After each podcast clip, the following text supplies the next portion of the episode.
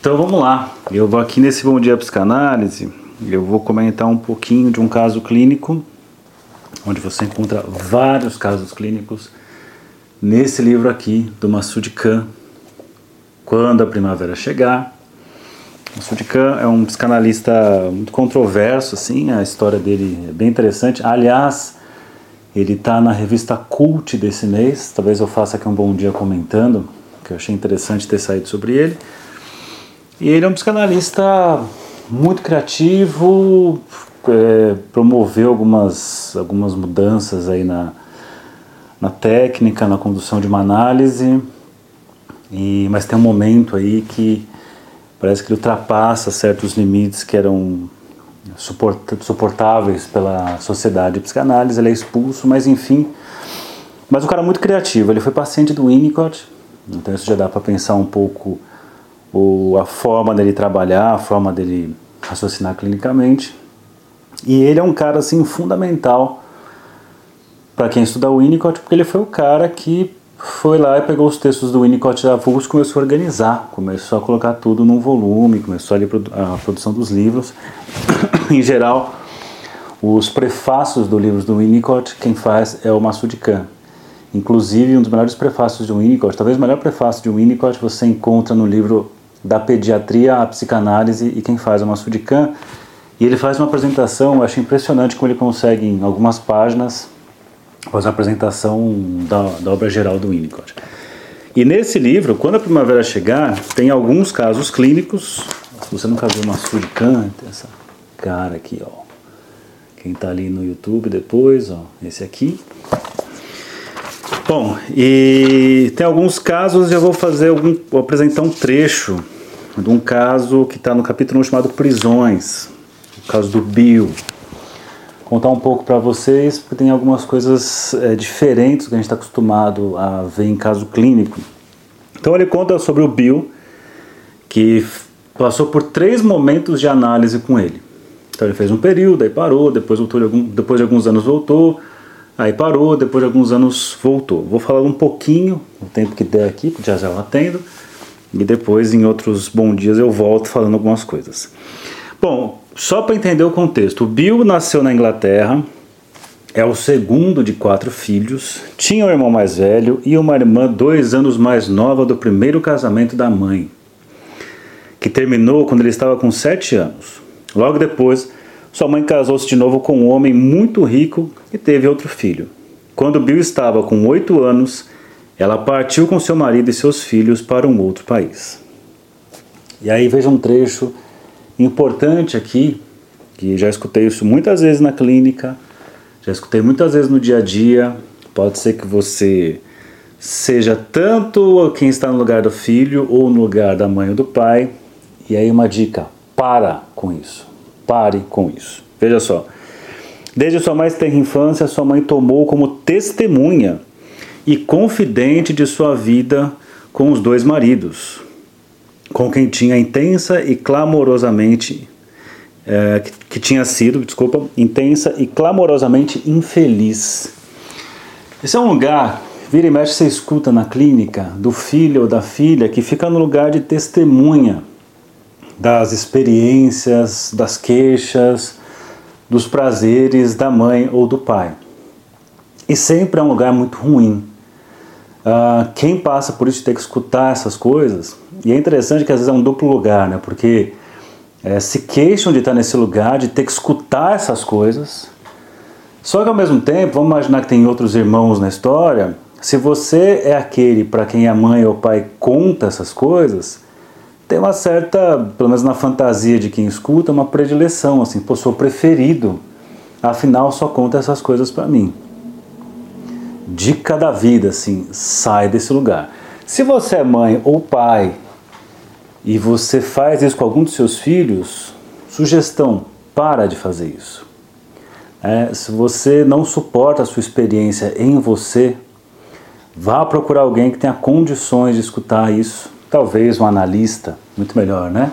Um analista, um psicólogo, até na igreja, se precisar, mas pare de fazer isso com o seu filho, com a sua filha, porque depois as pessoas, esses filhos e filhas são invadidos por essas lembranças, essas histórias e tem efeitos na neurose dos filhos. É claro que eu vou falar isso, mas não adianta, porque quem faz isso não percebe ou se percebe, fala, não, mas eu não faço por mal, não, só faço um pouquinho. E também quem recebe muitas vezes não consegue se queixar desse lugar ou sair desse lugar porque tem essa fantasia de predileção. Mas enfim, então esse comentário, esse Bill tem esse cenário, ele fica nesse lugar de testemunha da, dos romances aí da mãe e geralmente desse, nessa posição de infeliz.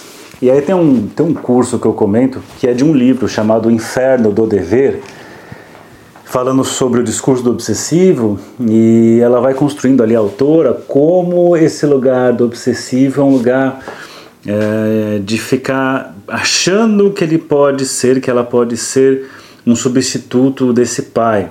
Em que sentido? É uma pessoa que diz da sua infelicidade, é, no caso a mãe, ou a cuidadora pelo seu parceiro, e conta isso para o filho, para a filha, e acaba criando uma, o, propiciando ali um cenário para que o filho ou filha entenda que ela se queixa para que ele ou ela ah, possa resolver isso, né, possa fazê-la feliz onde ela é infeliz. Então esse é um cenário perfeito para a montagem de uma neurose obsessiva. Não é o que vai montar aqui, não monta uma neurose obsessiva, monta uma outra coisa, mas só também um segundo ponto a se pensar como esse lugar da, da confidência e da confidência das infelicidades pode soar para o filho, para a filha, como uma convocação para que faça essa mãe feliz. Seguindo, ah, quando se casou novamente, contou para Bill que seus três filhos eram deste segundo marido e que a menina era filha de outro homem, que seu primeiro marido era um homem nojento, de hábitos sexuais obscenos, por essa razão tinha mudado o sobrenome dos meninos para o do atual marido.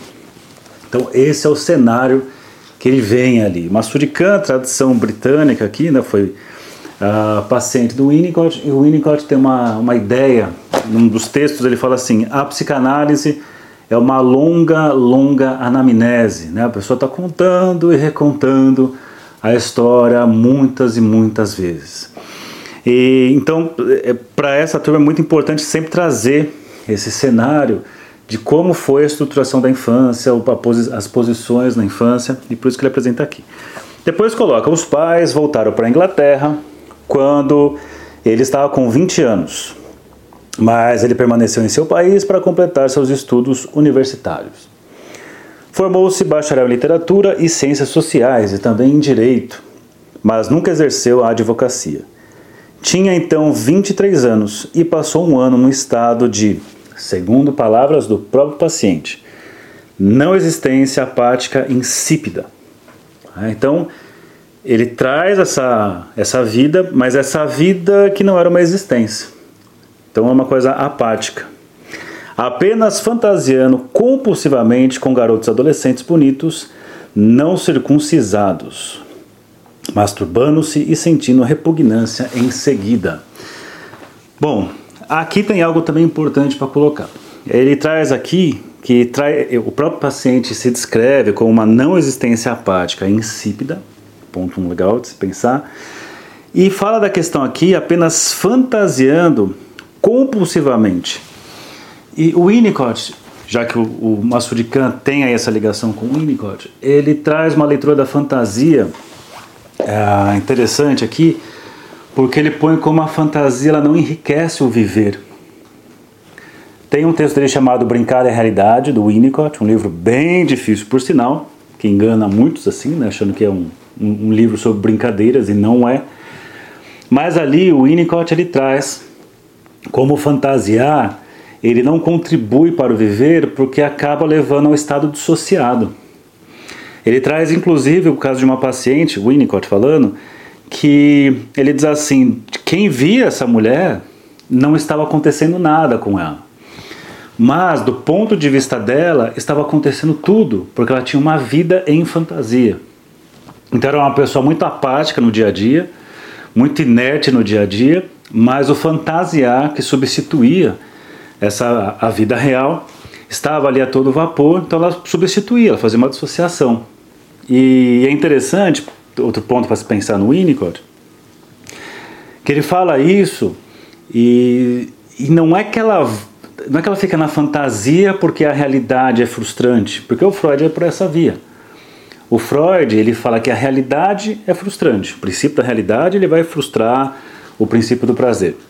Para o Winnicott, a realidade não é frustrante. Pelo contrário, a, a realidade ela é um prazer porque é um lugar em que é possível viver, viver, viver só, viver com. É um lugar que é possível fazer as trocas libidinais. Então a realidade é muito mais prazerosa do que para Freud. Então, no caso, não é que fica na fantasia por uma questão de desprazer, que, que a realidade seria um desprazer, é por um outro motivo aqui. E nesse caso, quando traz uma não existência, uma apatia, etc., então é um não habitar no mundo, da realidade, quer dizer, está ali em termos de corpo físico, mas não está presente em termos de experiência de existência. E aí a fantasia fica todo vapor vivendo outra coisa. E no caso, o que ele vive na fantasia? Fantasia, fantasiando compulsivamente com garotos adolescentes bonitos, não circuncisados, e depois ele se masturbava e depois sentia repugnância do que ele fez, da fantasia que ele teve. Então ele fica nesse looping. De repente decidiu abandonar a cidade, a, a cidade de sua universidade e foi trabalhar em, em Minas. Da mesma forma como na faculdade, mais uma vez, não fizeram amigos também nessa cidade. E levava uma vida isolada e pobre. Veja que ele substitui a realidade, o viver, o viver é, compartilhado, por uma vida sozinha, isolada, e no lugar coloca ali o fantasiar.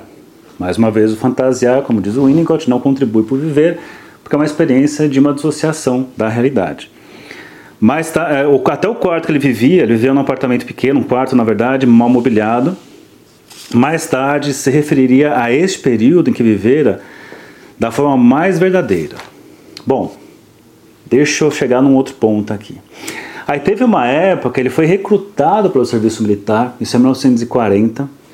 Foi capturado pelos japoneses e passou um ano num campo de prisioneiros de guerra. Foi libertado e voltou para seu país em 1945. Uma vez de volta, sentiu-se novamente incapacitado. Interessante ali, quando ele vai para esse campo de trabalho, ele trabalha, ele, ele ali de alguma forma se movimenta, sai dessa inércia não dá para saber se foi uma experiência autêntica para ele, no sentido de ali ele se sentiu vivo, porque ele não fala dessa época. Mas quando ele retorna desse lugar, ele volta para esse estado inerte, esse estado de apatia, de vazio. E, e só depois, na terceira análise dele, que vai começar a primeira ainda, que ele vai contar dessa época da guerra e vai contar um pouco como é que ele sobreviveu a esse lugar. Ele foi prisioneiro de guerra, então ele sofria tortura, sofria uma porção de coisas. Bom, passou depois que ele volta da guerra, passou dois anos em trabalhos ocasionais, apaticamente. Mais uma vez ele marca isso, o próprio paciente e também o Massoud Khan coloca aqui pra gente. Recebeu então uma proposta de emprego muito bom no serviço de relações exteriores. Né? Relações exteriores, lembrando, ele é sempre isolado. Ele substitui a relação com o outro por uma fantasia masturbatória. Mas no caso aqui, ele passa, no, ele entra né, no emprego de relações exteriores e nessa hora ele entra em pânico. Olha que curioso isso. Né? Esse cara tão isolado, quando vai para o emprego de relações exteriores, muito é, um emprego importante aqui, rico que seria, ele entra em pânico porque tem a questão do exterior, talvez. Foi então que procurou tratamento analítico pela primeira vez, com uma analista de reputação, procurou uma pessoa perto de onde ele, de onde ele morava. Foi durante esta análise que ele começou a colocar em ato suas fantasias sexuais fetichistas. Porque qual era o fetiche dele? Ele tinha nas suas fantasias uma fixação naquela figura, garotos adolescentes bonitos não circuncisados. E aí então, quando ele começa a fazer análise, ele sai da fantasia e começa a colocar em ato suas fantasias fetichistas uh, em, em, uma, em verdadeiras experiências sexuais. Uma vez iniciada a ronda em busca de parceiros, o sexo tomava todo o seu tempo livre. Aí ele sai do fantasiar dessa situação com esses, com esses garotos, com esses jovens, ele começa a colocar em prática e aí vira uma compulsão. Então, todo o tempo livre, ele está trabalhando, ele sai do trabalho, a vida dele então é buscar esses parceiros para colocar em ato ali sua prática fetichista. Mas era também muito competente seu trabalho e no prazo de dois anos ofereceram-lhe um alto posto na embaixada daquele país em Londres que ele aceitou imediatamente.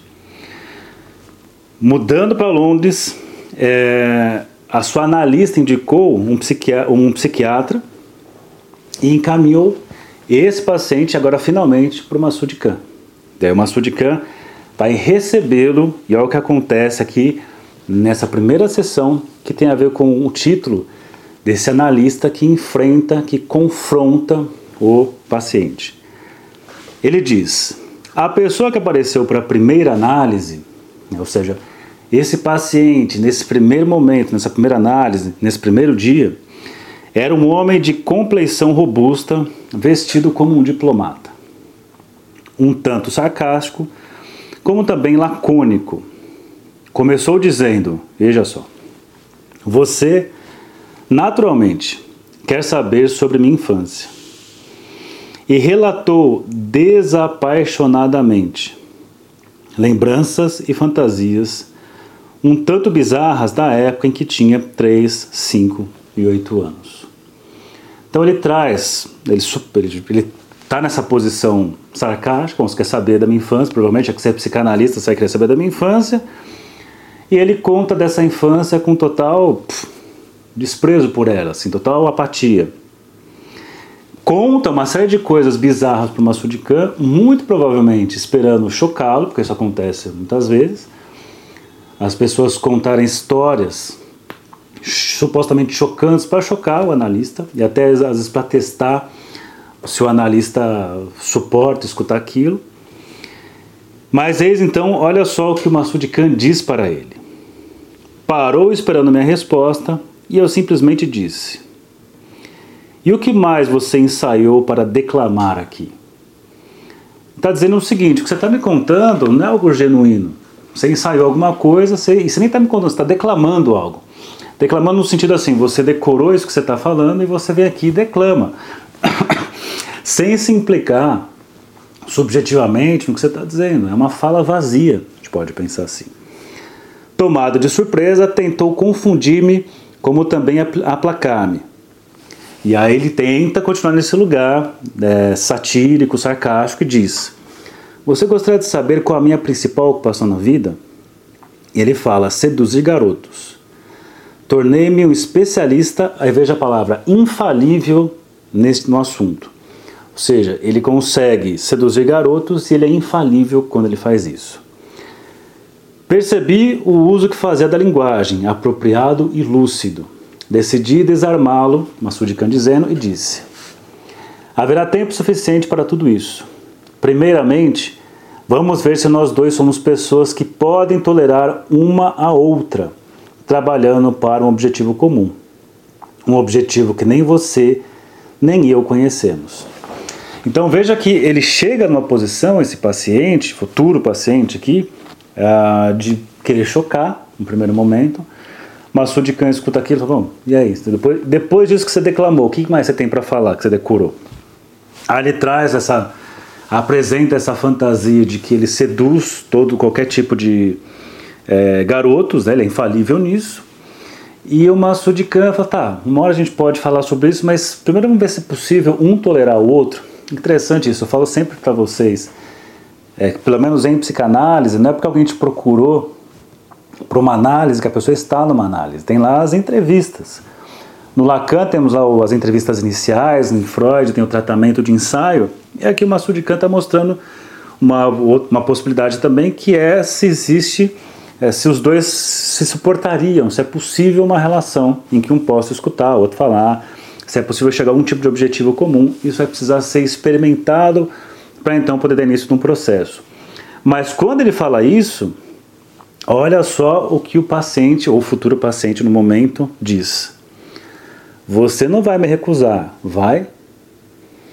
Então veja só, ele diz primeiro que ele é infalível nessa arte de sedução aí, de acordo com ele, e o Massoud Khan fala: olha, hora você pode me contar isso sobre sua capacidade de sedução. Primeiro, vamos ver se é possível nos suportarmos. Será que é possível uma análise? E isso, de alguma forma, deixa inseguro esse futuro paciente, né, o Bill, que ele fica assim: você não vai me recusar, vai. Então, ele primeiro começou apresentando um relato, às vezes, para chocar, até para ser rejeitado pelo, pelo analista, que foi lá e falou assim: Bom, você só tem isso para declamar? Depois ele continua falando das suas fantasias sedutoras e ele diz assim: tá bom, escutei isso, né? mas uma hora a gente pode falar sobre isso. E aí, percebendo que não, tem, não teve nenhuma recusa direta, vem essa, essa, esse medo aí, essa fantasia de recusa, quando ele fala: você não vai me recusar. Né? Espero que não. Então, isso aqui é o começo de um caso clínico. Eu volto para falar mais dele aqui em outros Bom Dia Psicanálise. Acho que na quarta-feira eu volto para falar. E só para adiantar, sobre Massoud Khan, eu vou falar sobre ele, sobre o Winnicott, que foi analista dele, sobre o Balint, que foi colega do Winnicott, foi o, o que influenciou o Winnicott com a noção de falha dental a partir da falha básica, e antes também temos aí o Ferenczi, que foi a analista do Balint, que foi a referência desses autores todos. E é esse curso que eu chamei Ética do Cuidado e Gramáticas do Silêncio, que vai ser uma oficina clínica que vai acontecer em novembro, três terças-feiras, às 19 horas. Primeira terça-feira trabalhando Ferenc, segunda terça-feira trabalhando o Balint, terceira é, terça-feira trabalhando o Winnicott e quarta terça-feira trabalhando o Massoud Khan, pensando na questão da ética do cuidado e nas gramáticas do silêncio, que nós vamos perceber aqui o quanto esses autores uh, valorizam ou têm uma perspectiva diferente em relação ao silêncio, aos dizeres, ao não conseguir, o que não é possível dizer, enfim. Lembrando que, se você quiser participar, até hoje, meio-dia, você tem um desconto de 50% para entrar nesse grupo barra curso. As aulas são ao vivo no Zoom e depois essa aula ao vivo fica gravada e vai para Hotmart. Então você tem acesso lá. Então se você quiser adquirir com 50%, aproveita que até meio-dia. Depois vai ser um outro desconto, mas não é 50%. Então esse foi o Bom Dia Psicanálise e amanhã eu volto para falar mais de casos clínicos. A oficina vai ser. Não, ela é ao vivo na. Ah, você já viu, né? A oficina é ao vivo no, no Zoom e aí depois, no dia seguinte, ou dois dias depois que eu preciso editar os trechinhos, eu coloco na Hotmart para assistir quando quiser. Então, bom dia para vocês. Bom dia para você.